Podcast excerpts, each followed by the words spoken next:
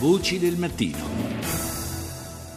E diamo adesso il benvenuto a Lucia Annibali, avvocato. La sua storia è nota, diciamo sono tante le vittime sconosciute del femminicidio. Suo malgrado Lucia Annibali non è una vittima sconosciuta, la sua vicenda infatti è nota, lo ricordiamo lo scorso anno, era il 16 aprile del 2013. Lucia, avvocato, venne ferita in volto dall'acido mentre rientrava dalla palestra. A colpirla due uomini assoldati dall'ex fidanzato, avvocato come lei, ora in carcere dopo la condanna in primo grado per lesioni gravissime tentato omicidio. Buongiorno avvocato.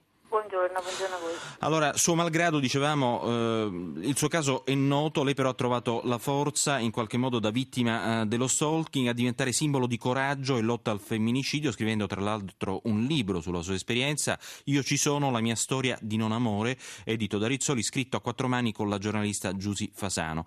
Cosa è rimasto in lei di questa terribile esperienza e che impressione eh, le fanno le cifre riportate dal rapporto Eures? Una donna ammazzata ogni due giorni, 179 nel 2013. Sì, devo dire che insomma, i casi continuano ad essere tanti, pressoché giornalieri e ogni volta mi lasciano un grande sgomento, soprattutto ogni volta constatare, sentire questa enorme aggressività, questa violenza veramente inspiegabile, questa malvagità davvero innaturale che non so appunto spiegarmi, è una cosa veramente incredibile. Senta, lei è stata vittima, eh, come la maggior parte dei femminicidi, dei femminicidi vittima della volontà di possesso, potremmo dire, del, della gelosia estrema, ma è un fenomeno che eh, riguarda tutte le classi sociali fondamentalmente e tutto il territorio del paese, non ci sono distinzioni nette o precise, insomma è un fenomeno radicato a macchia d'olio, potremmo dire. Sì,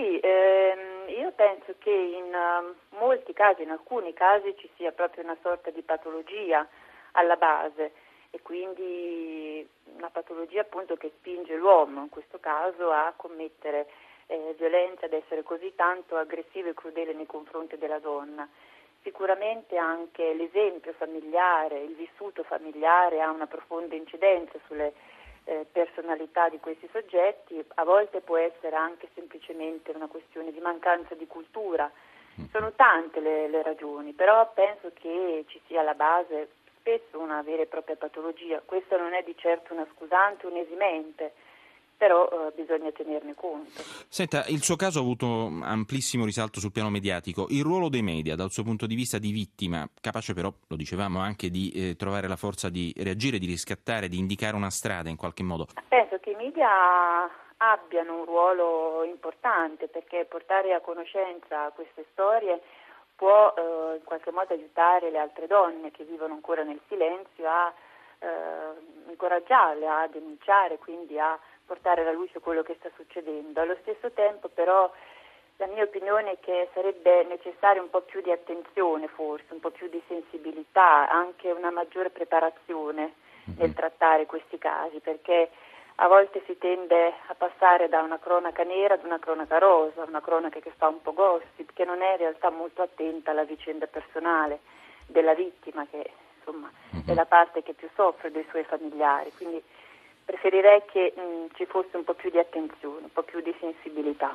Ecco, a volte forse i media innescano da un lato un effetto copertura dell'evento, dall'altro un effetto emulazione? In parte sì, in parte sì, però l'informazione è sempre, è sempre importante.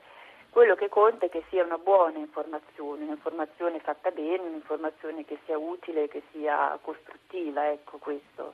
Questo è l'importante. Grazie a Lucia Annibali, grazie per essere stata grazie. con noi.